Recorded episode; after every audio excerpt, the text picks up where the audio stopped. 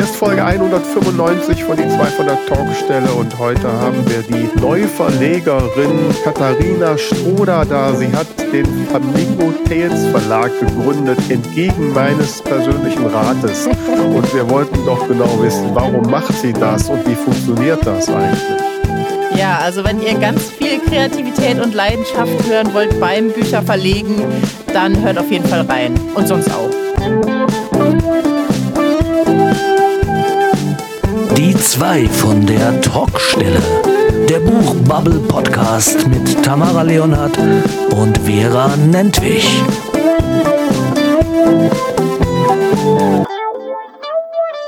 Ja, willkommen an der Talkstelle. Dieses Mal Folge 195. Ihr glaubt gar nicht, wie oft ich diesen Anfang jetzt schon gesagt habe.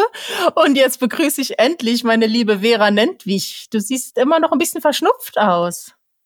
Oh, das ist wahrscheinlich irre das Licht, aber ich bin noch, ja, also in, den Endzügen, würde ich sagen. Also, ähm, ja, noch so die letzten Bazillchen, die noch vertrieben werden müssen. Aber ähm, nein, also ich bin da guter Dinge und soweit fühle ich mich auch gut, außer dass ich halt noch einen leicht nasalen Tonfall habe. Na gut, damit können wir leben, solange es dir einigermaßen geht. Ja, doch, auf jeden Fall. Mhm. Mhm. Was ist denn sonst so los? Oh, weiß doch, bei mir passiert nichts.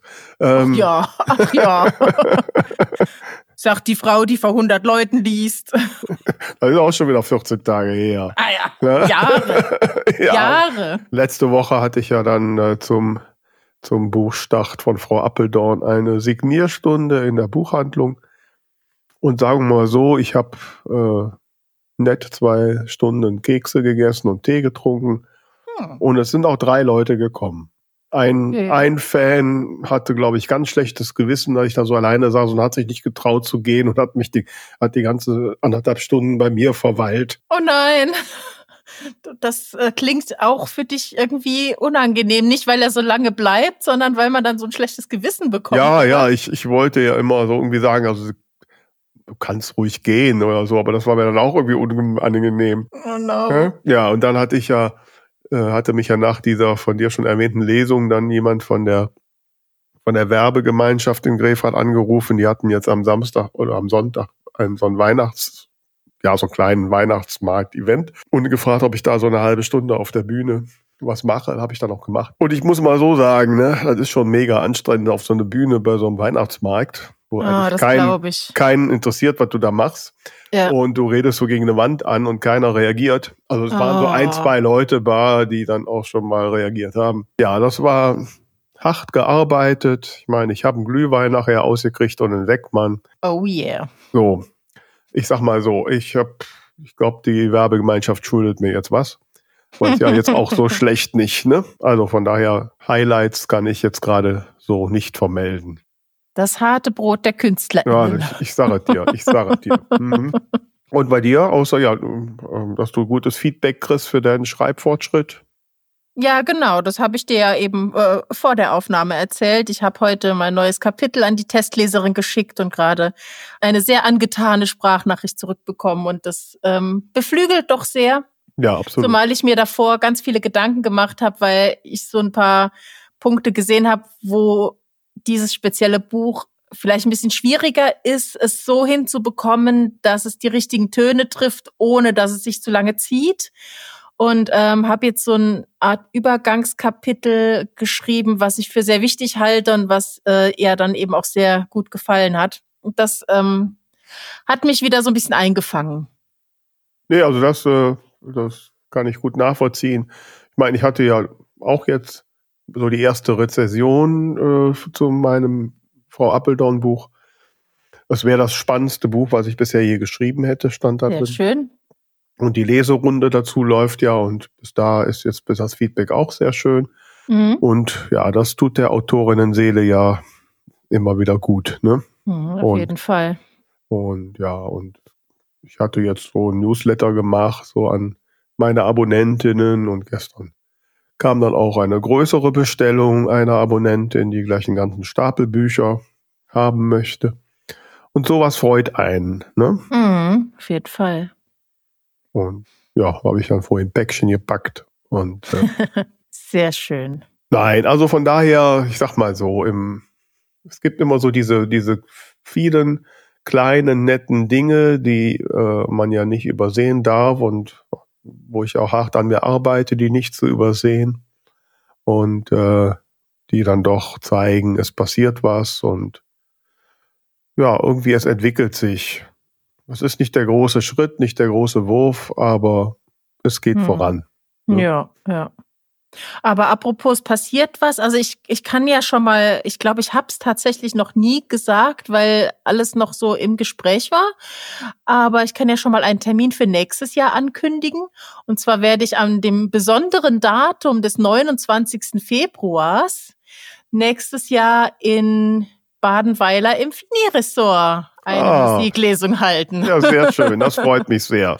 Das ja. freut mich sehr. Und ja, dann genießt die Tage da in Badenweiler. Ich war ja schon zweimal da und äh, Genau, du oh. kennst dich schon ein bisschen besser aus in der Ecke. Welche nächste große Stadt kann man benennen, damit äh, Menschen Freiburg, aus der Freiburg, Basel, also ist ja so, mhm. so ja, Freiburg ist, glaube ich, ein bisschen näher. Basel ist aber auch nicht so weit weg. Ja, also kommt vorbei am 29. Februar, kann man sich merken. Das Datum gibt's erst vier Jahre später wieder. Mhm. Und äh, wenn ihr Bock auf ein paar Wellness-Tage habt, ich äh, kann sogar einen Fanrabatt vermitteln. Mhm, genau. also meldet euch mal. Also ich kann die Massage da sehr empfehlen. Ja, mhm. jedes Mal genossen. Und auch die, äh, die Cocktails an der Bar kann ich auch oh. sehr empfehlen. Das Essen ist auch toll. Doch, doch. Ja, also das kann man sich mal gönnen. Also ich hatte es ja letztes Jahr, letztes Jahr war ich da, ne? Ja, genau ja so ein bisschen das Autorinnen-Luxusleben genießen. Ne? genau, sich, sich mal kurz wichtig fühlen. ja. Auf jeden Fall schon mal was ähm, so zum Freuen im neuen Jahr. Auf jeden Fall, ja. Ja, ich bin immer noch in meiner Akquisephase. Also es gab jetzt wieder so ein paar der Gleichstellungsbüros, die ich kontaktiert hatte, die jetzt so anfangen für nächstes Jahr. Eine hat jetzt schon für 2025 angefragt. Habe ich da wieder Infos geschickt. Ne, die wollen ja immer erst wissen, wie viel kostet und so.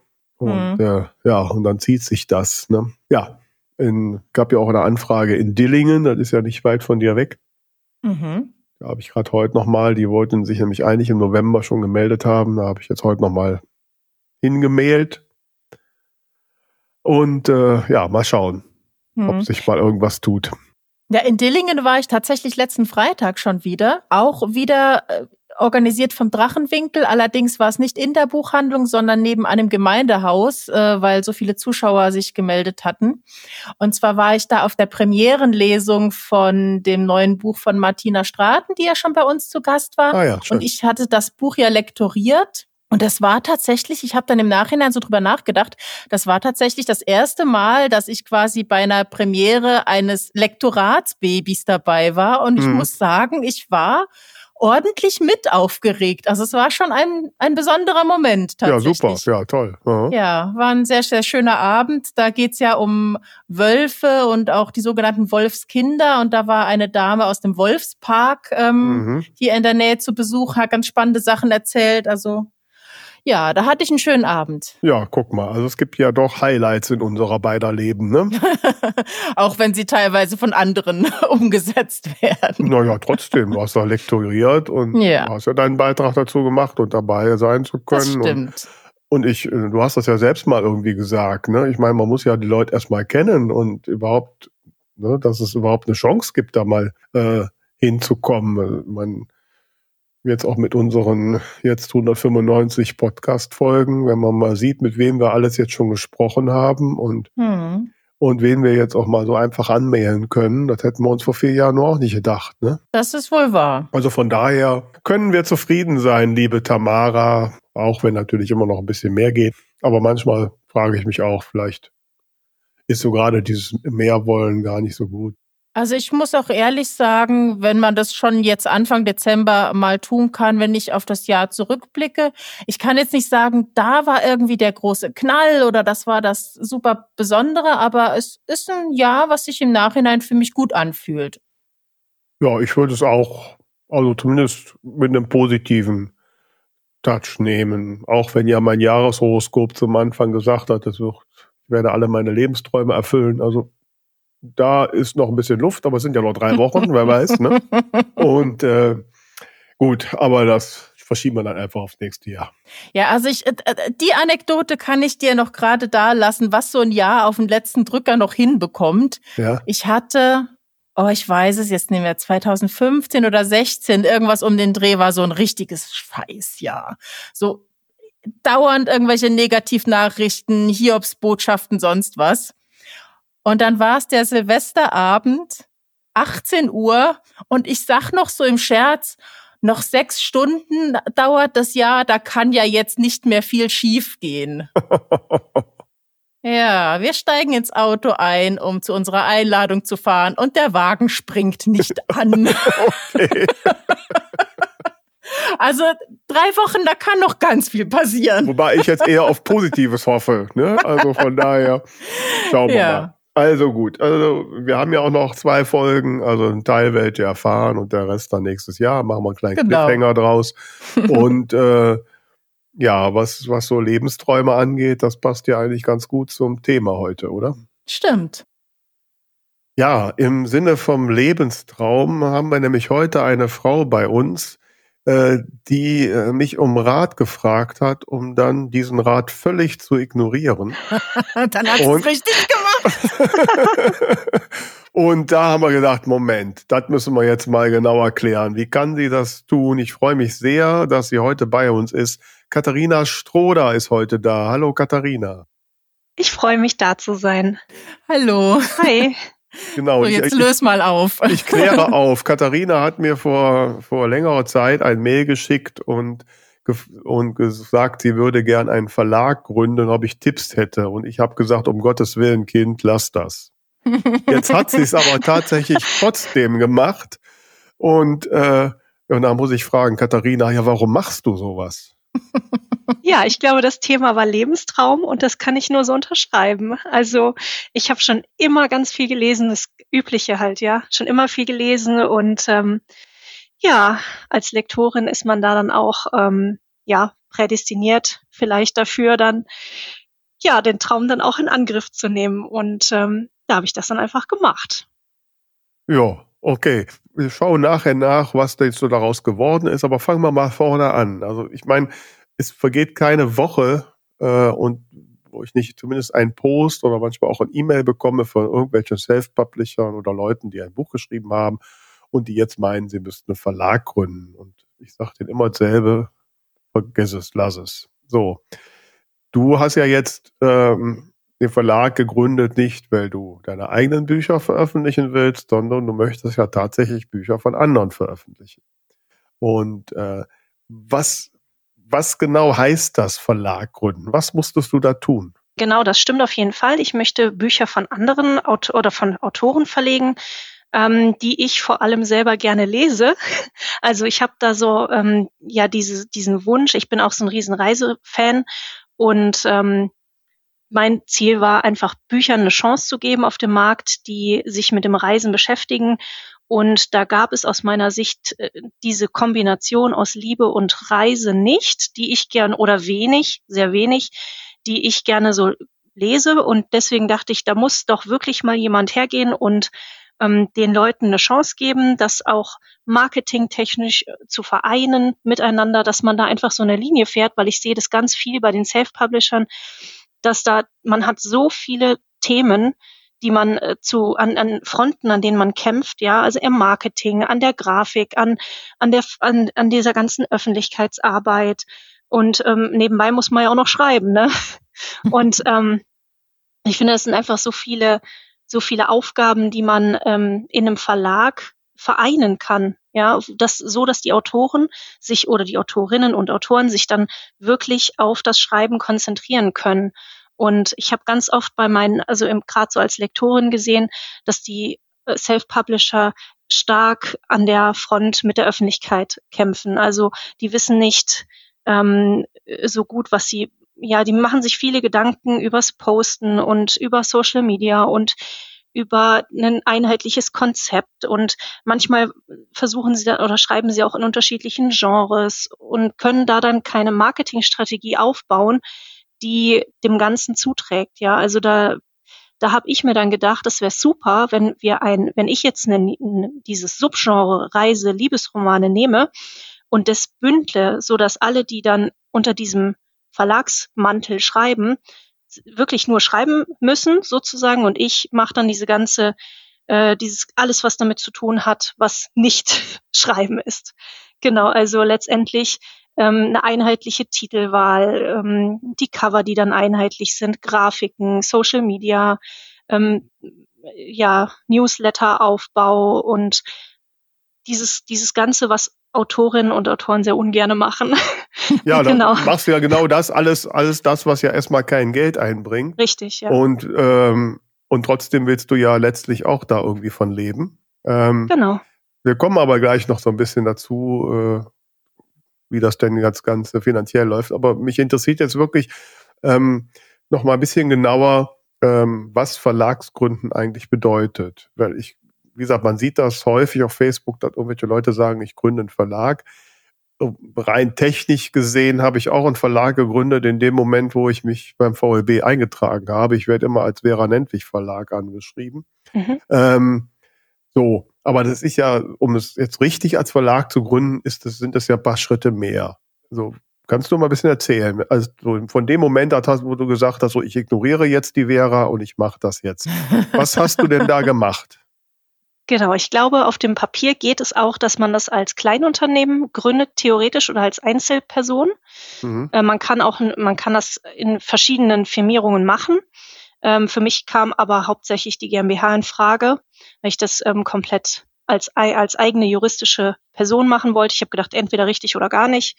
Und ähm, hab, äh, bin dann quasi all in gegangen, habe eine GmbH gegründet und ähm, genau, da dann zum Notar gegangen, was lange gedauert hat, war der Name von der Firma, also wirklich den Firmennamen zu überlegen. Das hat wirklich mhm, das ich, sehr ja. lange gedauert. Weil es Wir haben da auch damals, damals, ich habe ja jetzt schon seit, seit 25 Jahren eine GmbH und ähm, wir haben damals lange überlegt und dann hat man sie gerade gegründet, um dann festzustellen, dass eine Firma mit dem gleichen Namen auch schon gibt. Oh nein. Ähm, aber ähm, ja. das heißt, also du, letztlich ist Verlag ist, ist ein, eine, eine Firma und da gibt es halt die verschiedenen Rechtsformen, Einzelunternehmer, jetzt bei GmbH. Äh, du musst letztlich irgendwie eine juristische Person haben. Das, ne, das kann auch eine GBR sein oder eine äh, eingetragener Kaufmann oder irgendwie sowas. Ne? So, aber du kannst es auch als Einzelunternehmer machen unter deinem persönlichen. Genau. Also ein Gewerbe, äh, letztlich genau. ein Gewerbe anmelden. Ne? Ein Gewerbe braucht man auf jeden Fall, weil man möchte ja auch die hm. Bücher verkaufen oder wenn man gerade in Direktvertrieb geht, es gibt ja die ganzen verschiedenen Auslieferungsformen, Direktvertrieb oder ja online oder ne, über ein hm. Barsortiment, das kennst du ja, Vera. Hm. Genau, also die über die ganzen Formen, wie auch immer, man braucht auf jeden Fall ein Gewerbe dafür und das ist auf jeden Fall wichtig. Gut, aber Gewerbe bräuchte ich ja jetzt, was weiß ich, wenn ich jetzt äh was weiß ich, ein Reinigungsunternehmen haben wollte oder so, ja genauso. Das ist ja jetzt noch nicht verlagsspezifisch. Gibt es, gibt es Dinge, äh, die du außer, dass du im Firmenzweck irgendwie reinschreibst, ich verlege Bücher, gibt es Dinge darüber hinaus, die man tun muss, um wirklich als Verlag zu gelten?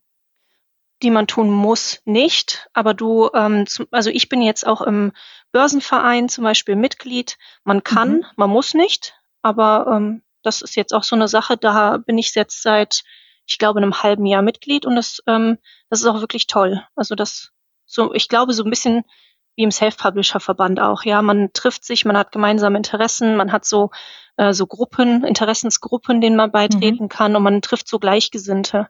Dann bist du in der IGUF, in der Interessensgemeinschaft Unabhängige Verlage. Genau. ja, ich kenne mich aus, weil da, damals hatte der Börsenverein ganz am Anfang gefragt, ob der Self-Publisher-Verband nicht auch Mitglied werden wollte da haben wir gesagt, vom Grundsatz her wäre das vorstellbar, aber nur wenn wir Stimmrecht kriegen und wir würden eigentlich in die IGUF passen, weil wir haben dieselben Bedürfnisse. Hm. Damals hat die IGUF aber sich schwer geweigert, dass wir da reinkommen. Deswegen okay. sind wir bis heute Oha. Mitglied. Dann war das ja äh, ein ja. Wespennest, in das, das wir ja, hier reingestochen ja, haben. Genau. so, aber da bist du jetzt drin, ne? Genau. Also bist quasi auf, auf der anderen Seite, ne? Ja. Ähm, Wobei Verlagsarbeit hauptsächlich ja Projektmanagement ist. Ne? Also es hat mit ähm, hauptsächlich ist Verlagsarbeit Projektmanagement. Also ich man bündelt einfach diese ganzen Aufgaben ähm, ja organisatorisch. Aber wie sieht das aus? Also du brauchst ja für eine, für eine GmbH jetzt, bei dieser speziellen Rechtsform brauchst du ja auch ein Stammkapital. Mhm. Ähm, das musst du aufbringen und Ja, dann, wenn in dem Moment, wo jemand sagt, ich bin Verlag, wirst du wahrscheinlich mit Manuskripten zugedeckt. Oder wie ist das bei dir dann gegangen? Also ich habe ursprünglich, als ich, bevor ich gegründet habe, schon mehrere Autorinnen und Autoren angesprochen, wo ich wusste, das passt genau in das, was ich vorhabe. Mhm. Und ähm, ja, man, ihr wisst das ja, man kennt sich in der Buchbranche. Die Buchbubble ist ja übersichtlich, je nachdem, in welchen Bereichen man guckt. Und ähm, genau da hatte ich schon mehrere Autorinnen angesprochen, die, die auch schon so ein Herzensland hatten, in denen, ja, in, in das sie oft gereist sind. Und da wusste ich, dass die schreiben auch in dem Bereich und dann hat das gepasst. Aber man bekommt natürlich auch Manuskripte ähm, zugeschickt, ähm, wobei ich auf der Homepage hatte ich mal einen Reiter, wie man ein Exposé einreicht. Ähm, das habe ich auch wieder rausgenommen, weil wir sind wirklich äh, sehr, sehr, sehr, sehr weit in die Zukunft schon ausgeplant. Also ich suche jetzt ähm, tatsächlich das Verlagsprogramm für Mitte 2025 oder Ende 25 schon. Und ähm, ja, ist ähm, klar am Anfang, wenn man startet, dann baut man sich das langsam auf. Hm. Und ähm, man kommt ins Gespräch, man bekommt teilweise Manuskripte schon zugeschickt. Ähm, ist auch immer ganz witzig, dass manche Leute aufmerksam werden mit, mit einem schon fertigen Manuskript. Die kommen dann auch manchmal zu mir und sagen, hey, guck mal, ich habe ein Manuskript, das passt voll gut zu euch. Das ist genau das. Und es stimmt dann auch wirklich. Okay. genau. Manchmal bekommt man natürlich auch E-Mails mit einem völlig anderen ähm, Inhalt dann denke ich mir, Leute, guckt doch einfach kurz auf die Homepage, mhm. was wir überhaupt machen. Also so Krimis oder so machen wir ja gar nicht. Also wirklich nur Liebesromane mit Fernweh und ja, da hoffe ich dann manchmal schon, dass die Leute sich bisschen, bisschen informieren. Also du bist noch nicht unter dem Wust von Manuskripten jetzt äh, zusammengebrochen, sondern es hält noch in Grenzen. Es hält Gut, sich in Grenzen. Das wird sich jetzt nach dieser Podcast-Folge wahrscheinlich ändern. Ne? Dann dachtest du ja jetzt berühmt und so. Aber viele schreckt das auch ab, ja, wenn, man, wenn, wenn ich dann sage, ja gut, für Ende 25 hätten wir noch Platz. Mhm. also, ja, gut, aber für ja. welchen Verlag kannst du vorher noch irgendwie? Wahrscheinlich wird bei keinem Verlag. Die wissen alle schon, was sie 224 machen, oder? Ja, denke ich auch. Aber da, also, da ist man dann als Self-Publisher halt gut aufgestellt. Ne? Mhm. Wenn man, mhm. wenn man ein fertiges Manuskript hat, dann möchte man wahrscheinlich nicht warten bis. Wie viele Bücher hast du so verlegt? Wie viele waren das? Oder? Also wir haben jetzt das siebte Buch rausgebracht. Okay. Genau, also der Küsse unterm Silberfahren, das ist jetzt spielt in Neuseeland. Das ist glaube also letzte wann kam Woche. Das erste? Das erste haben wir rausgebracht ähm, Mai letzten Jahres, glaube ich. Okay. Mhm. Also Anfang letzten Jahres. Mhm. Genau. Darf ich denn mal, du musst sagen, wenn du das nicht beantworten willst, aber es interessiert mich sehr, wie viel Geld musstest du denn in die Hand nehmen, um das jetzt umzusetzen? Also du hast natürlich äh, in der GmbH das Stammkapital. Ne? Du hast mhm. ja ähm, die äh, 25.000 ähm, Euro, die du einbringst, um eine GmbH zu gründen. Und äh, mit dem kann man natürlich erstmal frei verfügen. Also über das kann man frei verfügen. Man kann damit ähm, agieren. Man kann damit ähm, viele ja, Dinge beauftragen, das ins Rollen bringen. Und natürlich ist es auch äh, tatsächlich eine Frage ähm, von äh, Kapitalbindung. Wenn man beispielsweise eine Auflage beauftragt, ähm, es funktioniert ja nicht so Print on Demand, sondern du beauftragst ja eine äh, Auflage und da bindet sich natürlich erstmal das Kapital, aber äh, letztendlich, ja, man kann mit, ähm, mit den 25.000 Euro Stammkapital erstmal reingehen in, mhm. das, in das Rennen und selber entscheiden als Geschäftsführer, wie man da, ja, wie man da investiert. Ja. Wobei ich jetzt schon auch oft gehört habe, dass äh, gerade kleinere Verlage auch äh, inzwischen auf Print on Demand setzen. Ja, das äh, ergibt auf jeden Fall Sinn. Aber für uns, wir haben ja, wir haben ja die Bücher tatsächlich mit so einer, ähm, ähm, mit so einer Haptik. Also wir haben so ein, mhm. so ein 3D-Relieflack und wir haben auch Klappen. Oh ja, ich sehe es schon glänzen. Ja, mhm. wir haben für die Hörer, wir sehen das, also ich habe, wir haben das Video an, das kann ich jetzt mal in die Kamera mhm. zeigen.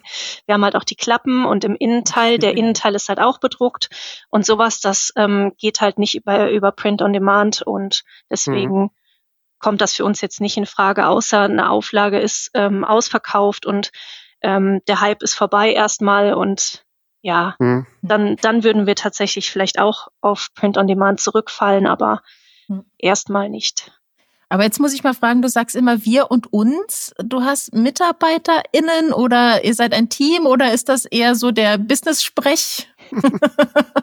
es ist ein Business-Sprech auch, aber wir fühlen uns ähm, tatsächlich auch wie eine große Familie, die Autorinnen, Autoren, die ganzen ähm, Dienstleister, die man letztendlich beauftragt, ähm, mhm. die Grafiker und Korrektoren, alle im Prinzip, ja. Man, viele stecken da ihr Herzblut rein, man spricht über Taktiken, jeder hat mal eine Idee und denkt sich, Mensch, guck mal, hier ist noch eine, eine Lücke, da können wir noch reingehen, ich habe hier ein Magazin, da wird es gut passen und im Großen und Ganzen ähm, ist es ja eine, eine, ein Projekt, wo viele eher Herz reinstecken. Mhm. Genau. Ja, jetzt hast du gleich schon ein bisschen erzählt über den Druck und so. Das war ja auch ein bisschen der Anlass, weil wir uns dann auf der Messe äh, in, in Leipzig was, Leipzig? Frankfurt. In Frankfurt. Frankfurt, Frankfurt, ja. genau, ja. Gesehen haben und es muss gestehen, dass dein Stand sah wirklich toll aus, auch das Buchdesign sah wirklich super aus. Ähm, weil man muss auch manchmal sagen, also ich kenne auch so Kleinverlage, also da sieht man schon an den Covern, dass es Kleinverlage sind. Ne? und, äh, und von daher muss ich sagen, das sieht bei dir wirklich richtig toll aus. Aber gut, jetzt, da kommt ja jetzt der nächste Schritt. Du hast jetzt die Bücher, du hast die gedruckt, du hast die Kiste irgendwo in deinem Lager, im Keller oder sonst wo. Und jetzt müssen die ja an die Leute kommen. Jetzt kommst du doch wahrscheinlich als völlig unbekannter neuer Kleinstverlag auch nicht so direkt in den Buchhandel, oder? Oder rufen die dich an und schicken eine Kiste, oder wie geht das? Es hängt äh, stark davon ab. Natürlich äh, Thalia oder so ein Osiander, der steht jetzt nicht bei mir auf der Matte und lechzt nach den Büchern. Ja. Also das. Äh, Wir kennen das Problem, ja. Ja, mhm. genau. Aber nichtsdestoweniger ähm, unabhängige Buchhandlung. Es gab ja auch letztlich die Woche der unabhängigen Buchhandlung. Mhm. Die mit denen kann man immer sprechen. Da gibt's wirklich ganz viele Menschen, die da auch ihr Herzblut reinstecken und die sich da ähm, wirklich auch ins Zeug legen, die ähm, Leserinnen und Leser glücklich zu machen und auch genau das Passende eben bereitstellen wollen für die Kunden, die dann kommen. Und mit denen kann man ja, kommt man immer gut ins Gespräch. Man ähm, ja, aber schickt, Entschuldigung, wenn ich da so mal ja. reingrätsche, äh, weil mich das sehr interessiert. Mhm. Wie kommst du denn an das Gespräch? Reist du durch die Lande? Hast du Vertreter? Wie machst du das? Wir haben keine Vertreter, aber ähm, wir haben, wir kommen zum Beispiel über Messen in, ins Gespräch über die Autorinnen und Autoren, die selber zum Teil dann zu ihren, also die haben ja oft auch ihre eigenen Stammbuchhandlungen ähm, und gehen dann dahin und sagen dann zum, zum Buchhändler, guck mal hier, ich wohne hier um die Ecke und ich komme immer zu euch und wäre das nicht toll, wenn meine Bücher hier stehen würden. Und ähm, im Großen und Ganzen, also ich erwarte das nicht als Verlag natürlich, aber äh, oft schreibe ich dann auch die Buchhandlungen an, die, ähm, die tatsächlich bei den Autoren in der Gegend sind weil das mhm. einfach, weil ich weiß, dass es für die Autoren auch sehr schön ist, ja, wenn die mhm. bei sich in lokal dann äh, ihre eigenen Bücher finden. Ähm, also das sind oft die ersten Ansprechpartner, dass man einfach eine E-Mail schreibt oder anruft oder vorbeigeht und ähm, ja Bücher, zum, also Ansichtsexemplare zum Teil auch schickt oder das anbietet. Ähm, also es gibt viele Möglichkeiten, ins Gespräch zu kommen mit den Buchhändlerinnen und Buchhändlern und man merkt ja relativ flott, ob dann Interesse besteht generell oder nicht. Also die, die sind ein guter Ansprechpartner für Bücher und ähm, Direktvertrieb ist auch ein Punkt, den man nicht vernachlässigen sollte. Genau. Hm. Wie, ja. wie bespielst du die, die Online-Plattform? Bist du wie bei Amazon oder so? Genau, da haben wir den Vertriebspartner, ähm, das macht ähm, NovaMD. Das, okay. Ähm, genau. Ach so. Mhm. Das äh, ist eine sehr gute Möglichkeit, ähm, die Bücher tatsächlich in den, also über die, in die Barsortimente zu bekommen. Mhm. Ähm, genau. Das, das heißt, das, also du mhm. belieferst das Barsortiment gar nicht selbst, sondern das macht genau, Nova MD. Genau, Nova also, MD übernimmt die komplette hm. Auslieferung ähm, mhm. in die Barsortimente und das ist tatsächlich für mich eine große Erleichterung, weil ich mhm. einen Großteil der Auflage gar nicht persönlich sehe. Also die wird, ähm, wir stellen die Bücher zur Vorbestellung ein und ähm, ähm, decken dann den Bedarf ähm, über die Auflage, die, also die wird gedruckt und direkt an, an Nova geschickt und die liefern dann aus. Darf ich mal mhm. fragen, was, wie groß so eine Erstauflage ist bei dir? Ah, es hängt wirklich extrem davon ab. 600 und 1000. Also, oh, wow. Mhm. Ja. Also wir hatten, ähm, wir hatten tatsächlich beim letzten Winterroman ähm, eine, ja, die Vorbestellungszahlen hatten irgendwie so um die 600 äh, ja indiziert, was wir gedruckt haben und äh, ich glaube in der ersten Woche mussten wir nachdrucken. also Okay. das Super. war äh, ja einerseits gut, andererseits ist es halt auch Wintergeschäft, ja und ähm, die, der Druck dauert ja zum Teil drei vier Wochen. Mhm. Ja, Mhm. das ist dann ein bisschen, also es ist halt ähm, Projektmanagement und eine Herausforderung, aber man kriegt das dann hin. Das ist ja der die Herausforderung daran und der Spaß. Ja, bevor ich jetzt noch gleich ein bisschen nachfrage, wie du denn an 600 Vorbestellungen gekommen bist, tun wir unseren Teil, dass äh, der eine oder andere Autor oder Autorin an mehr Bestellungen kommt mit unserem Buchtipp.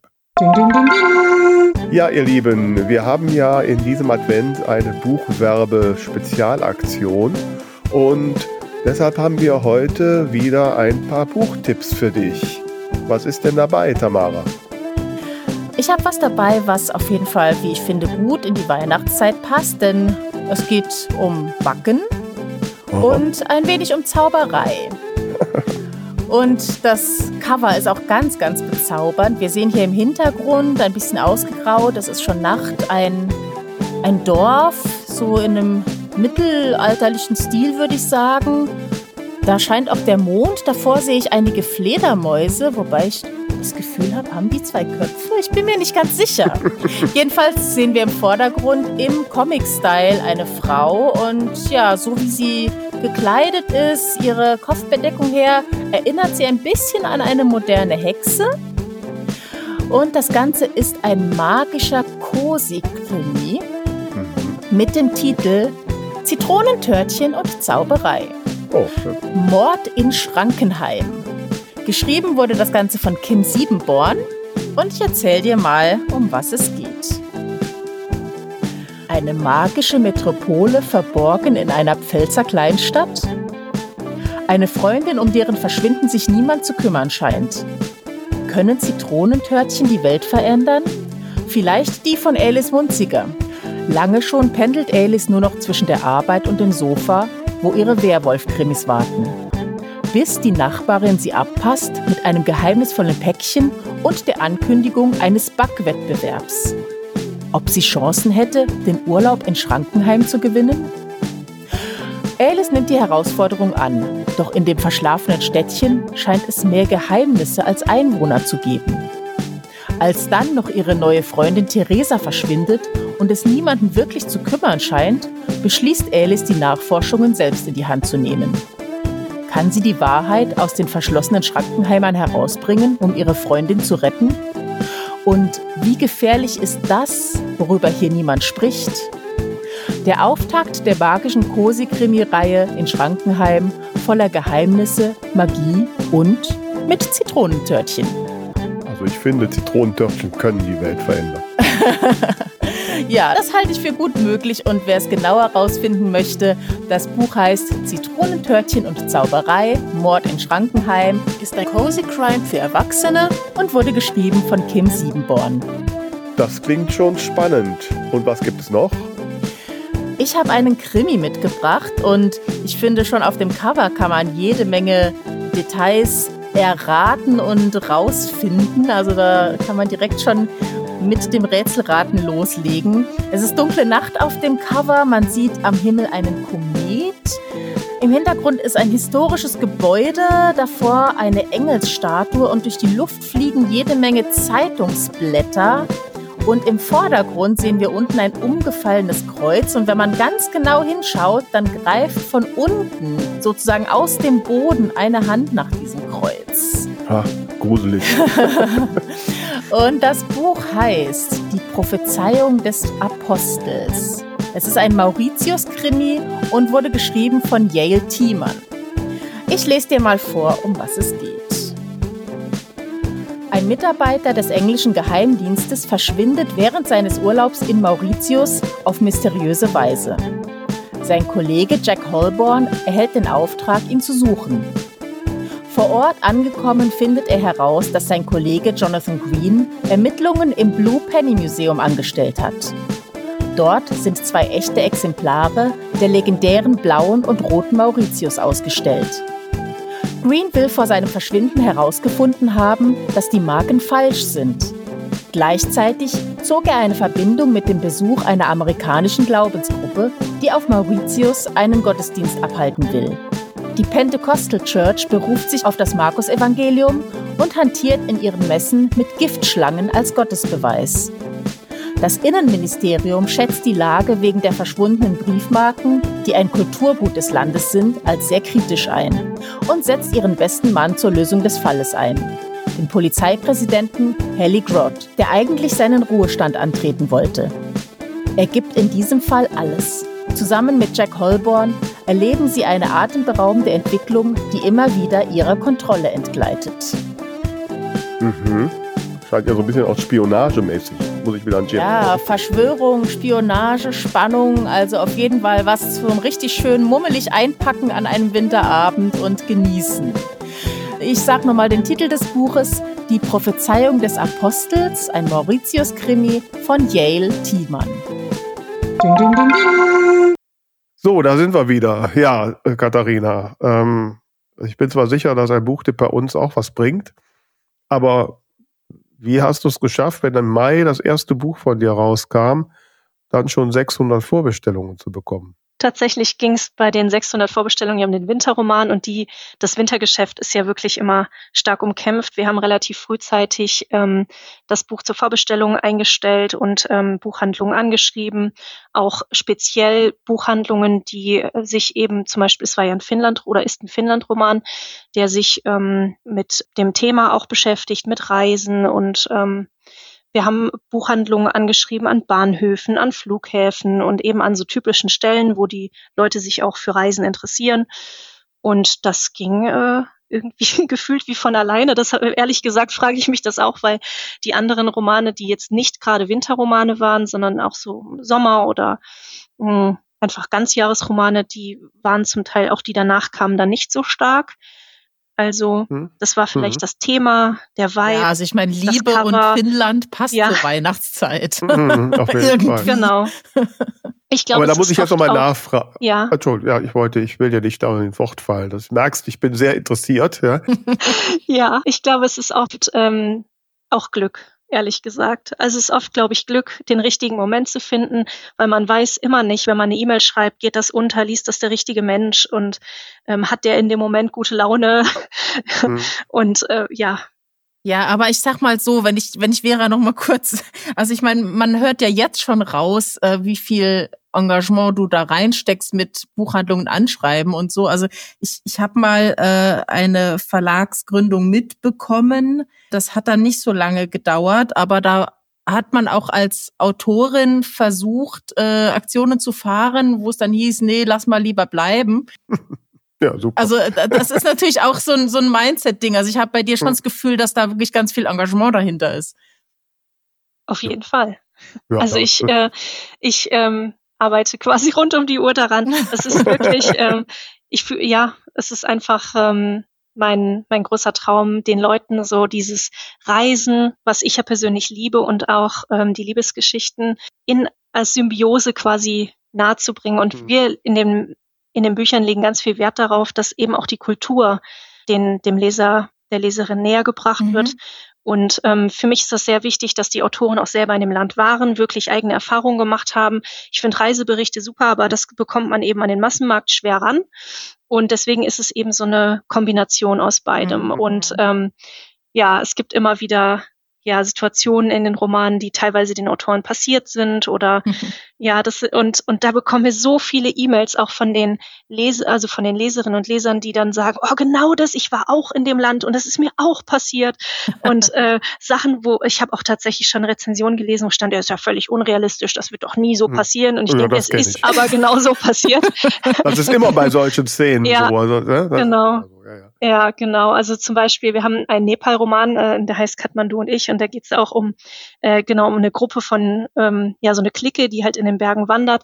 Und ähm, in höheren Regionen gibt es dann zum Teil so, äh, so, so Kioske, äh, mhm. Die, da, ähm, da verkaufen die dann wirklich so ein kleines Sortiment an Getränken und ähm, da das, die, die karren das halt mit dem Esel dann hoch, ja. Mhm. Und ähm, da haben dann auch viele Leser gesagt, das kann doch nicht sein, das ist doch, das ist doch irgendwie, äh, ist das Satire? Warum? Äh, wa, da, mhm. Das gibt's doch nicht in echt, dass die Leute da Snickers auf den auf, auf den Berg, ja, in den Himalaya karren. Und wir haben gesagt, doch, das ist wirklich die Wahrheit, das machen die. Die mhm. verkaufen das dann halt da, ja. Wobei, da gab es vor vielen Jahren äh, ein, ein Scherz äh, bei Verstehen sich ja. Spaß. Da haben sie Reinhold Messner auch verarscht mit so einem Kiosk. Wahrscheinlich war das, war das die Inspiration für die Nepalesen, das wirklich mal zu machen. Ne? Wer weiß. Ja. Oder andersrum, vielleicht gab es die Kioske da halt schon und äh, die haben sich ja. gedacht, jetzt machen wir, ich weiß gar nicht, was das für ein mhm. Berg war. Aber ich muss jetzt, ne, Jetzt also, endlich deine Frage. Hörer, ich, ich, ich muss das, ich muss die Geheimnisse, die Erfolgsgeheimnisse ja rauskriegen. So, ich habe es dieses Jahr ja auch mal mit einer Verlagsvorschau versucht. Mhm. So. Ich Im bin ja schon. Im, ja, genau. Ja. Machst ihr, machst ihr dann auch? Ne? Ja, ja. Doch auch. Und also so, bisher nee, also bisher sind wir tatsächlich so ein bisschen grafikmäßig immer hinterhergelaufen. Also wir hatten das noch nicht so gut im Griff bisher im ersten Jahr, dass wir ähm, die Cover am Anfang vom Jahr tatsächlich schon äh, hatten oder immer fürs Quartal, Quartal die Vorschau machen wollten. Aber dieses Jahr haben wir es uns vorgenommen. Wir sind mhm. drauf und dran. Äh, der Coverdesigner, der Thorsten äh, von Buchgewand, der ist gerade dabei, alle Cover für das nächste Jahr zu designen dass wir dann auch äh, wirklich in VLBTX ganz konsequent jetzt schon die Programmvorschau erstellen können. Und ich glaube, das hilft dann auch nochmal. Ja, aber das wesentliche Problem für mich war ja, ich meine, wie finde ich denn jetzt raus, welche Buchhandlungen ich anschreibe? Ich habe zwar so eine. ja, wie hast du, also für 600 Bücher wirst du ja schon ein paar hundert Buchhandlungen angeschrieben haben müssen, nee, gehe ich davon aus. Nee, es war tatsächlich nicht so, aber ich hatte äh, zum Beispiel äh, PNB angeschrieben, also Press and Books, und ich glaube, da kam eine sehr hohe Bestellung. Also okay. Ähm, mhm. war, oder wir gehen auch zum Beispiel auf, ähm, wir hatten für den Nepal-Roman zum Beispiel ähm, diese Kette, die immer die Outdoor-Sachen, ähm, diese Outdoor-Kette. Okay. Decathlon? Die, ähm, nee, nicht Decathlon. Ich bin da nicht so im Outdoor. Ja, also so, so ein Outdoor-Shop, ja. Mhm. Da haben wir hingeschrieben, oder wir haben auch so einen Van, ähm, Van-Roman, da bei, bei einfach bei so Shops oder bei so Buchläden, die generell sowas im, im Sortiment halt führen. Mhm, mhm. mhm. Da, ähm, ja gut, aber wenn das nicht so namhafte Ketten sind, muss man die doch erstmal rausfinden. Ich google das. Du, also das heißt, du googelst den ganzen Tag und schreibst manuell Adressen raus, ja. Und Nee, so jetzt auch nicht. Also ich gucke mir meistens dann schon an, dass das Sortiment passt, weil ich ärgere mich ja persönlich auch, wenn jemand sich nicht vorher informiert, ja. Mhm. Also es ist jetzt nicht so, als äh, mache ich irgendwie eine Sammelmail an 100 Buchhandlungen, sondern ich gucke mir das schon an, was die im Angebot haben, dass es natürlich auch passt und oft gehe ich selber auch hin, wenn also in, in meiner Region jetzt oder wenn ich auf Geschäftsreise bin oder wenn ich unterwegs bin privat, ich gehe halt immer in Buchläden, gucke, wird das passen und komme ins Gespräch und sage, oh, ich habe auch einen Verlag und mhm. also so einfach, ja. Das, mhm. ähm, es ist ja also ganz doch oft mühseliges ähm, manuelles Sammeln ähm, von Kontakten. Auch, ja. Also nicht nur, aber auch. Aber jetzt hast du, also mit, mit dem, ja, mit dem Hintergrund, du liest wahnsinnig gerne und wenn ich es richtig verstanden habe, quasi als Lektorin gestartet. Mhm. Und das hast du jetzt ein paar Mal schon gesagt, äh, du machst jetzt in erster Linie Projektmanagement. Hast mhm. du es dir so vorgestellt mit dem Verlag oder ist es dann doch irgendwie ganz anders gekommen, als man sich so ausmalt? Also ich habe BWL studiert und viel im Projektmanagement gearbeitet. Deswegen okay. war das einfach so für mich persönlich eine sehr, sehr gute Symbiose aus beidem. Mhm. Und ähm, ja, das für mich war es genau das Richtige bisher. Es ist genau der Weg, den ich gehen wollte. Und ich habe es mir so vorgestellt und es hat sich Gott sei Dank auch genauso bewahrheitet. Okay. Hm. Ja, bin ja, sehr, sehr glücklich. Schön. Ich will gar nicht mehr nur lektorieren. Also ich kann das verstehen, Tamara, dass du da noch viel lektorierst so, aber ich bin froh, dass ich tatsächlich so aus vom Lektorieren ein Stück weit weggekommen. Also ich mache noch die Lektorate für die Romane jetzt, aber ich glaube, das werde ich auch irgendwann abgeben oder Teile davon abgeben müssen, weil es einfach so viel wird.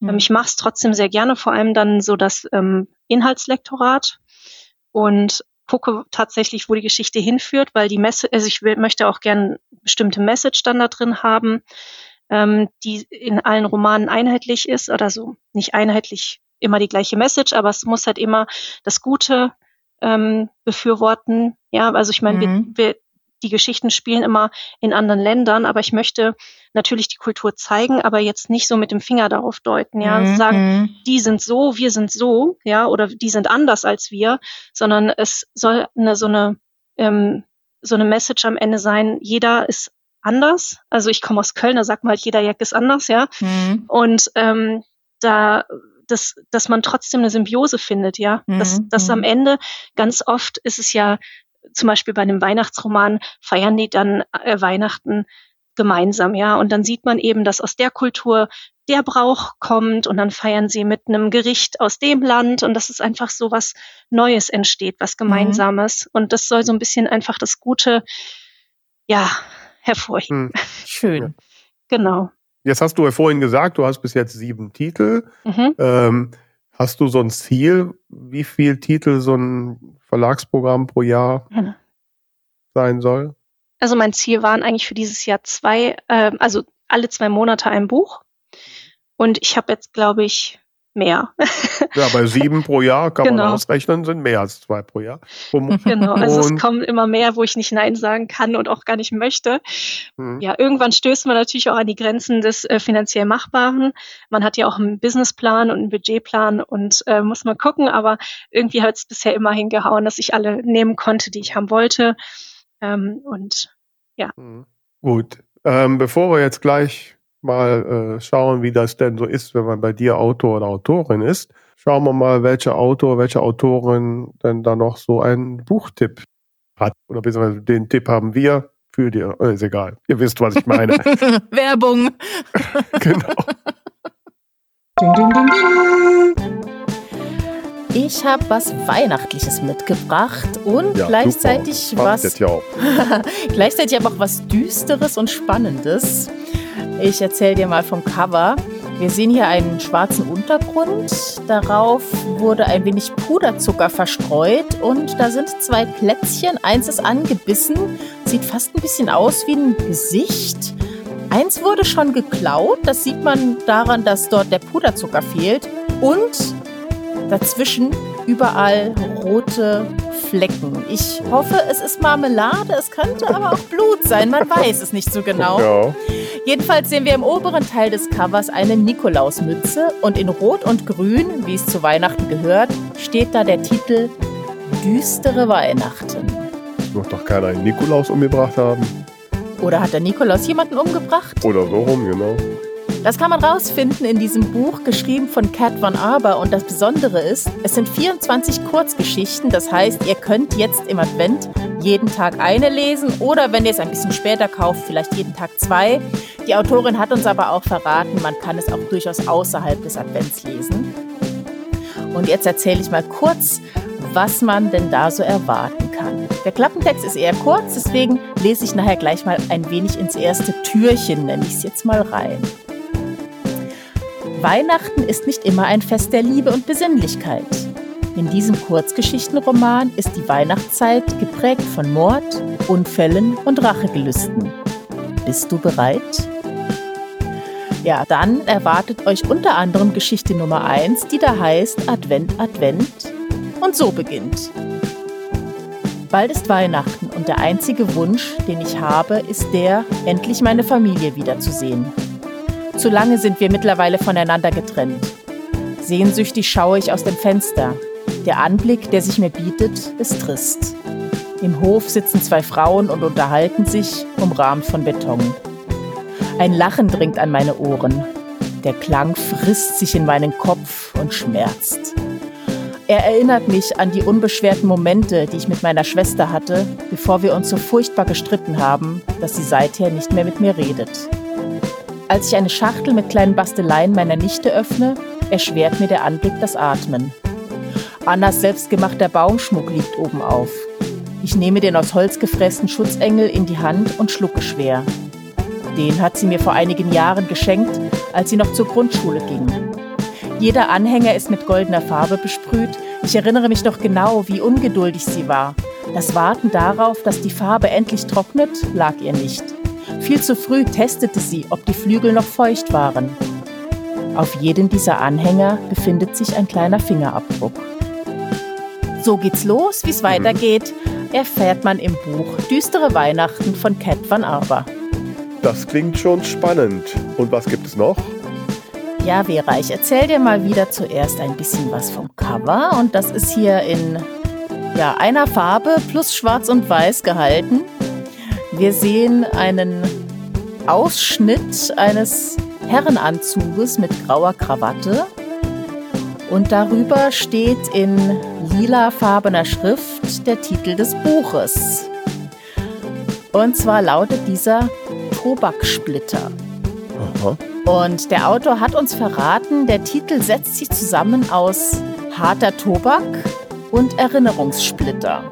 Okay. Was ist denn für ein Genre? Ist es ein Thriller oder sowas?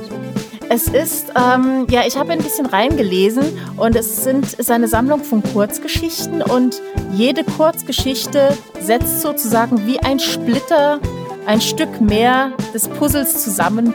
Ich lese dir mal ein bisschen vor, was hier dazu geschrieben wurde. Erinnerungssplitter, die harter Tobak sind. Texte zum Lachen und zum Weinen.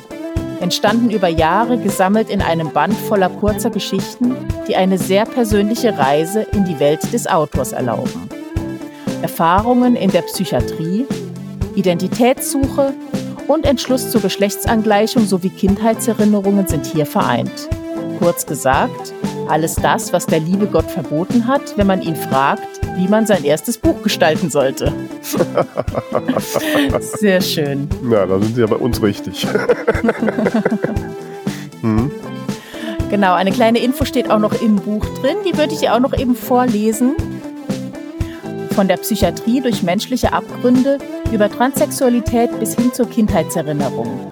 Durch diese Sammlung kurzer Geschichten zieht sich ein roter Faden. Je mehr man von ihnen liest, desto näher kommt man dem Wesen des Autors. Diese Texte und Fragmente, ob erfunden oder wahr, sind nicht stromlinienförmig, sie sind nicht artig, sondern eigen und auf ihre Art anders. Splitter für Splitter zeigen sie ein Bild von Ingo S. Anders. Ah, okay. Ich wollte gerade fragen, wie heißt der Autor? Dann hast du gesagt. Also, wer diesem Autor auf die Spur kommen möchte, er schreibt unter dem Namen Ingo S. Anders und das Buch heißt Tobakssplitter, Sammlung kurzer Geschichten. Ja, vielen Dank, Tamara. Und wenn du auch möchtest, dass wir dein Buch im nächsten Jahr in einer unserer Podcast-Folgen vorstellen, dann schreib uns einfach ein E-Mail an alle at 2 von der Talkstelle.de und wir senden dir alle Details. Und vielleicht sprechen wir schon bald über dein Buch. Ding, ding, ding, so, da sind wir wieder. Ähm, gut, jetzt mal so ein bisschen in medias res, wenn ich ja schon mal so eine Verlagschefin vor mir habe. Was bezahlst du deinen Autoren und Autorinnen? Ja, das war auch ein Thema, was wir, was ich vor der Verlagsgründung tatsächlich schon in Angriff genommen habe. Ähm, ich habe mir einen Medienanwalt genommen und zu Rate gezogen. Der hat mir einen Vertrag aufgesetzt, einen Standard, also einen Standardvertrag für mich, für, für den Verlag jetzt. Mhm. Der hat alles vorformuliert und ähm, branchenübliche. Es gibt ja so einen Normvertrag, genau, dass der so der genau. Basis war. Das heißt, du bezahlst die üblichen 10% vom Nettoerlös oder mehr? Nee, das ähm, geht, ähm, glaube ich, ich müsste reingucken, das ist schon so lange her, dass er den aufgesetzt hat. ähm, es sind, glaube ich, 5% vom Preis, vom Netto-Verkaufspreis beim Taschenbuch wenn ich mich okay, richtig erinnere. Ja gut. Mhm. Vom Nettoverkaufspreis, ja, genau. Das, mhm. und ich glaube 25 Prozent vom E-Book Erlös okay. Mhm. oder so. Ja. ja, okay. Also so das, das, wo er gesagt hat, das ist branchenüblich und gängig. Ja, und ja, das ist so. Das, äh, mhm. ich habe immer gesagt, ich bin da relativ schmerzbefreit. Also mhm. ich möchte da niemanden irgendwie ausbeuten. Ich möchte meinen Autoren, Autorinnen nichts wegnehmen. Mhm. Bezahlst du Vorschüsse? Nein, nein, das geht nicht. Also einfach, weil der Verlag noch so klein ist und mhm. das, ähm, das wäre finanziell nicht tragbar. Hm. Mhm. So, jetzt hast du Mai kam der erste Titel, gut, ist ja noch nicht ein ganzes Jahr um. Ist dein Geschäftsjahr jetzt zum Jahresende oder geht's bis Mai? Es ist, immer, es ist ähm, Ende des Jahres. Kalender. Kalenderjahr, genau. Und bist du schon in der Gewinnstufe? ich habe noch keinen Abschluss gemacht. okay, Mein, mein, Steuerber nee, mein Steuerberater macht das. Der hat mir, also Ja. ich habe zu meinem Steuerberater gesagt, du musst mir sagen, wann die Fristen sind. Und Mhm. der hat mir jetzt noch nichts gemeldet. Also ich, Mhm. ich, ähm, genau, der muss noch, der muss noch Ja. ran. Was hast du denn so geplant? Ich meine, du hast ja, du hast ja einen Businessplan und so. Wann hast du denn so geplant, den Break-Even zu haben? Ich hatte gehofft, jetzt beim siebten Roman, man sagt doch immer in der Buchwelt, der siebte Roman, ne, ist, äh, geht ins Plus. Ähm, Geh auf den Oh, fünften. dann habe ich ja noch Zeit. ich glaube, das haben wir noch nicht tatsächlich. Okay. Ja. Ja. Nein, aber es ist auch viel. Aber ich muss auch sagen, tatsächlich, es ist ein Unterschied, ob man das, ähm, also es ist, ich muss sagen, die GmbH, die schlägt schon wirklich zu Buche, weil man hat ähm, ganz andere Voraussetzungen. Ja, man muss eine doppelte Buchführung machen. Ich habe Mhm. natürlich dadurch, dass ich gesagt habe, man muss es richtig machen oder ich möchte es richtig machen, dann auch viel, viel investiert äh, in Markenaufbau. Ja, wir äh, Mhm. bauen uns eine Mhm. Stammbloggerschaft, also Stammblogger auf. Und das Ziel ist auch zum Beispiel immer 100 Taschenbücher vor Release rauszugeben. Also Mhm. das ist so das Ziel. Und da, da arbeiten wir jetzt noch wirklich dran, auch zuverlässige Bloggerinnen und Blogger zu finden. Und das ist halt ein Invest letztendlich, ja. ja, Mhm. ja. Also es ist ein hoher Invest an Zeit und Kosten, die man letztendlich hat ja. mit Taschenbüchern. Man muss sie verschicken. Dann geht die Hälfte irgendwie bei der Post verloren und so. Also man hat wirklich viel zu tun, auch die Marke aufzubauen. Und das ist finanziell eben auch ein Investment, ja. Also Mhm. ich weiß nicht, ob Self-Publisher das so machen würden, wahrscheinlich nicht. Aber genau, also da, da ist es Doch, tatsächlich ein bisschen. Schon. Die Marke ist was anderes, vielleicht. Genau, also die eben Person oder sowas, aber letztlich investiere ich ja auch in meine Marke mit allem, was ich tue. Vielleicht nicht so durchdacht, wie das jetzt ist, wenn man eine GmbH gründet.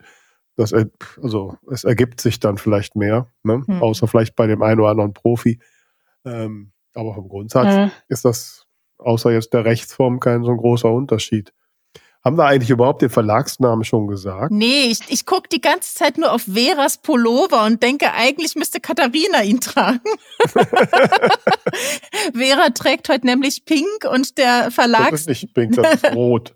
Die Was? Kamera täuscht. Also für mich trägt Vera heute pink, Okay. was doch sehr gut zum Namen passt. Genau. Wir haben äh, Genau. Flamingo Tales ist der Name vom Verlag. Und äh, wir haben natürlich uns auch dabei, war dabei was gedacht, weil der Flamingo ja ein Zugvogel ist und äh, ja in vielen Bereichen der Welt auch zu Hause.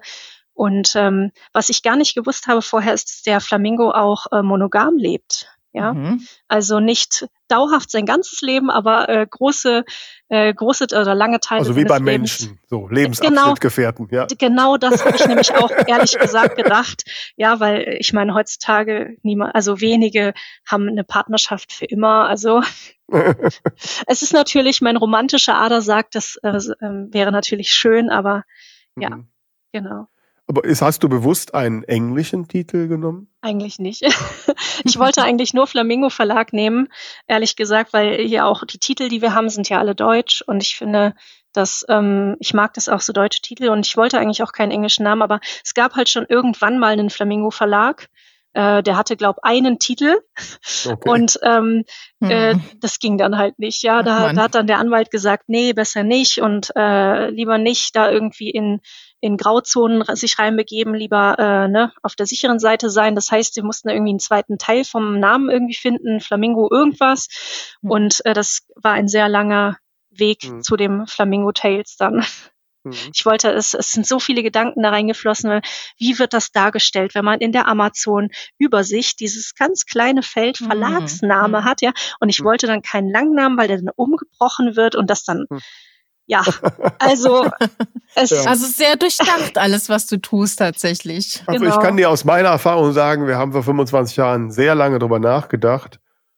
Und jetzt nach 25 Jahren weiß ich trotzdem, dass der Name völlig falsch war. Aber es, es ändert nichts. Ne? Ähm, so, aber ich muss gestehen, mich überrascht jetzt, dass du sagst, das Internationale war nicht so, wolltest du gar nicht, weil bei unserem Gespräch auf der Messe hatte ich so einen Eindruck, dass so das Auslandslizenzgeschäft noch ein Thema für dich ist. Oder habe ich mich da verhört? ich hatte, nein, also ich hatte mich da gar nicht drauf ähm, fokussiert, nee. Okay, und dann habe ich das falsch. Das war jetzt für mich, Falsch. genau, nee, Das, war eine andere kein Thema. Katharina wahrscheinlich. Ja, okay, gut. Mag's. Nee, Deswegen Ich habe ich gedacht, okay, sie hat das bewusst Englisch gemacht, weil sie nee. dann die Liebesromane auch ins Ausland äh, und sowas. Bist du in der Richtung grundsätzlich in irgendwelchen Lizenzthemen oder ist das noch ein völliges Mhm. Neuland? Neuland. Ich bin jetzt erstmal hier auf dem Markt und Mhm. freue mich, wenn ich da jetzt erstmal Fuß fasse. Also ich möchte wirklich da nicht zu viele Baustellen aufmachen. Ich Mhm. bin gut ausgelastet mit Mhm. den Themen hier. Jetzt machst du ja, du hast ja gerade schon gesagt, was ihr so an Marketing und äh, wie du machst und natürlich Coverdesign und äh, ihr müsst, äh, liebe Hörerinnen und Hörer, wenn ihr die Chance habt, äh, mal auf der Webseite schauen oder wenn ihr mal auf irgendeiner Messe seid, wo sie auch sind, müsst ihr schauen. Sieht wirklich sehr, sehr schön aus, muss man schon sagen. Machst du auch was in Richtung äh, Lesungen organisieren für deine Autoren, Autorinnen oder machen die das selbst? Ich habe bisher mich an das Thema nicht rangewagt oder auch nicht ähm, bisher gar nicht so richtig drum gekümmert, äh, weil ich auch einfach so ausgelastet bin mit den Themen, ähm, die sonst so anfallen. Äh, für einen allein ist es also als äh, Geschäftsführer schon viel, viel, viel zu tun. Er muss das ganze Programm leiten und also viele Aufgaben auf jeden Fall. Und deswegen sind da Lesungen bisher ähm, eher äh, sekundär gewesen. Allerdings ähm, hatten wir schon Lesungen. Das war aber hauptsächlich dem geschuldet, dass die Autoren und Autoren es selber organisiert haben. Ich war dann immer dabei. Ich habe auch Mhm. beim Sven Jenel ähm, auch zum Beispiel mit moderiert und ähm, da freue ich mich immer sehr, wenn jemand da eigen, eigeninitiativ was organisiert. Ähm, genau, also ich, ich sage immer, wenn ihr wollt, könnt ihr gerne machen. Ich mache auch mit, also ich organisiere es auch mit, ich äh, helfe auch mit. Ähm, und ähm, ich bin da auch vorne mit dabei, ja. Aber ich von mir aus hatte ich jetzt bisher noch nicht die Kapazität zu Mhm. sagen, Nee, ich klar, ich hänge mich da rein, weil das auch eben so lokal ist und wir bauen eigentlich eher eine Leserschaft auf, ja, die übergreifend, autorenübergreifend auch ist. Mhm. Also so, wenn du eine Lesung machst, dann ist es ja speziell für einen einen Autor oder eine Autorin. Und ich fokussiere mich tatsächlich ta- auf das Marketing, was buchübergreifend funktioniert. Mhm. Mhm. Mhm. Also ich kann verstehen, dass die Autorinnen und Autoren selber in ihrem ihr eigenes Buch bekannt machen wollen. Definitiv, klar. Mhm. Ähm, ich versuche einfach die Marke zu stärken, weil man auch merkt, dass wenn du einen Leser gewinnst, der ein Buch gut findet, der wird dann auch sofort die oder der würde viele greifen dann auch zu den Mhm. anderen Romanen und das Mhm. stärkt dann auch die anderen Bücher. Mhm. Und ähm, ja, ich finde ich finde es super. Ähm, ich persönlich habe schon oft erlebt, dass die Leute eins lesen und die anderen dann auch. Und Mhm. so finde ich, kommen die Autoren auch zu einer Chance, ähm, gelesen zu werden dann von Mhm. Von jemand, von, von Lesern, die sie bisher noch nicht kannten. Das ist natürlich der Vorteil, wenn man wirklich so ein super klar definiertes Verlagsprogramm hat. Also Reisen und Liebe, das ist ja wirklich ähm, sehr eng begrenzt und dann macht es ja auch total Sinn, dass man dann sich die anderen Bücher auch nochmal anschaut. Ähm, ich fand auch deinen Stand in Frankfurt total schön gemacht mit den ganzen kleinen Fähnchen und dann hattest du da so einen schönen alten Lederkoffer mit dieser tollen Aktion, dass man eben Postkarten aus verschiedenen Ländern an andere Leute verschicken konnte. Ähm, sie hatte doch auch den Sekt, ne? Genau, den Flamingo-Sekt gab es Genau. auch noch. Also das ist ja alles, alles wirklich sehr gut durchdacht. Wie, also ich nehme an, du bist dann nicht wie ich, dass du denkst, oh, ach Gott, ist ja schon Advent, ähm, äh, Aktion, äh, ich denke mir jetzt was aus. Sondern wie, wie lange im Voraus planst du deine Aktion? Wie gehst du das an? Erzähl mal noch da ein bisschen vielleicht. Ja, der, die Planungen sind sehr, äh, ja schon relativ lange im Voraus. Ähm, ich hatte mir schon lange vorher überlegt, was wir auf der Messe machen wollen. Dann man initiiert das, dann denkt man über andere Dinge nach und plötzlich hat man halt so eine Idee, ah, ich mache Postkarten oder so. Und ähm, dann geht man das an. Also wir planen schon die Aktionen relativ lange im Voraus. Trotzdem geht immer irgendwas unter, ja. Wir standen auf der Messe und hatten überhaupt kein Bargeld. Oh. Also es geht, also man lernt nie aus. Ja, Mhm. also es ist auch schon ordentlich was schiefgegangen. Ähm, geht immer, ja, man lernt immer dazu und ich glaube, man muss es auch einfach ähm, locker nehmen und ähm, man kann so viel machen, wie man kann. Ja, Mhm. wir, wir geben alles, wir bereiten so viel vor, wie geht und ja, wenn mal was untergeht, dann war es eben so. Also ich gebe mir sehr viel Mühe, das ähm, einheitlich zu gestalten, alles vorzubereiten, aber ja, Mhm. man lernt immer für das nächste Jahr. Das sind sehr weise Worte, liebe Katharina. Und, äh, und äh, ja, und man merkte ja auch im Gespräch und ich sehe ja auch dein, dein strahlendes Gesicht, dass das wirklich äh, ein Herzensprojekt ist. Und äh, das sieht man auch bei allem, was man da sich so anschauen kann. Ähm, ich bin sehr beeindruckt, bin auch durchaus ein bisschen froh, dass du meinem Rat nicht gefolgt bist. Und ähm, was jetzt nicht heißt, bei all den anderen, die mich jetzt anschreiben, ne, also Verlagsgründen ist nicht einfach. Auch das sollte vielleicht als Botschaft rüberkommen. Es ist ein großer Schritt, den man Ach, wirklich, nee. wirklich bedenken sollte. Also genau. wirklich äh, gut überlegen vorher. Hm. Und nochmal, wenn du nur dein eigenes Buch verlegst, brauchst du keine Verlag gründen. Genau, auf keinen Fall. Und du brauchst auch kein Gewerbe, wenn du nicht in den Direktvertrieb gehst. Ja. Hm. Ich sag mal so, wenn ich ab und zu mal ein Buch verschicke, weiß das keiner. Ne? ähm, und, nee, also für äh, die für die äh, für die Self-Publisher, die das hören, meine ich. Also die, ja, ja, genau. Man braucht kein Gewerbe, wenn man keine Bücher verkauft, hm. sondern über Plattformen oder so. Hm. Ja. Genau so ist es. Ja, liebe Katharina, ich bin wie gesagt sehr beeindruckt und ähm, und kann dir nur wirklich das Allerbeste wünschen. Ich äh, gehe mal davon aus, dass wir uns auf den nächsten Messen begegnen. Wir kommen wieder Sekt trinken und schauen Bist du in Leipzig, ja, mit ne? glänzenden Augen an, was da bei dir so alles passiert. Ich freue mich sehr, wenn wir uns das nächste Mal wiedersehen. Wahrscheinlich dann wieder in Frankfurt. Hm. Leipzig nicht? Genau. Nee, das, wir haben die Anmeldefrist tatsächlich verbummelt. und äh, das noch als Anekdote zum Schluss. genau. Ja, ja, ja, ist ja für nächstes Jahr oder ja. nächstes Jahr besser gesagt. Genau. Gut. Wir planen schon wieder Frankfurt. Also das ist auch so eine große Aufgabe. Da sind wir gut mit mhm. beschäftigt. Mhm. Genau. Ja, aber das und dich nicht, das weißt du ja, äh, ohne dass du dich nicht den drei total kritischen Buchbubble-Fragen von Tamara gestellt hast. Mhm. Jawohl, die kennst du vielleicht schon und die erste lautet, was wissen andere nicht über deine Arbeit? Ja, wahrscheinlich, dass es tatsächlich so vielseitig ist. Ich glaube, die Self-Publisher haben so einen groben Einblick oder so eine Idee davon, wie vielseitig Verlagsarbeit ist und an wie vielen Fronten man da kämpft. Aber ich glaube, die meisten können sich das gar nicht vorstellen. Also gerade wenn ich so in meinem Bekanntenkreis sage, ja, ich habe einen Verlag oder ich habe einen Verlag gegründet oder ich bin Verlegerin, dann sagen die mal, ach, du machst Korrekturlesen. Hey. da kann ich dir, kann ich dir mal meine, was weiß ich, äh, An Anzeige schicken. Also weißt du, wenn die irgendwie in der Zeitung mal eine Anzeige oder irgendwelche Briefe, die sie dann korrigiert haben wollen, das kann sich einfach so keiner vorstellen. Aber klar, in der Buchbranche selber kann man sich da grob ein Bild von machen. Aber ja, hm. man hat hm. sehr viele verschiedene Disziplinen. Hm. Und was würdest du denn sagen, ist der größte Irrtum, der sich in der Buchbranche hält? Da habe ich auch wirklich eine Weile drüber nachgedacht und ich glaube, der größte Irrtum ist immer noch, dass man, dass viele Leser denken, Verlagsbücher sind besser. Hm. Ähm, und da muss ich nämlich auch mal wirklich eine Lanze brechen für die ganzen Self-Publisher, die machen das alle super gut. Und ähm, ich würde nicht sagen, vielleicht sogar noch besser, aber ich glaube, wenn man einen Fall, also wie jetzt einen Verlag hat wie ich, ich gebe auch ich meine Leidenschaft da rein. Ich kümmere mich da um so viele Themen, dass es auch natürlich gut wird. Es ist auch mein Ziel, gute Bücher mhm. zu machen.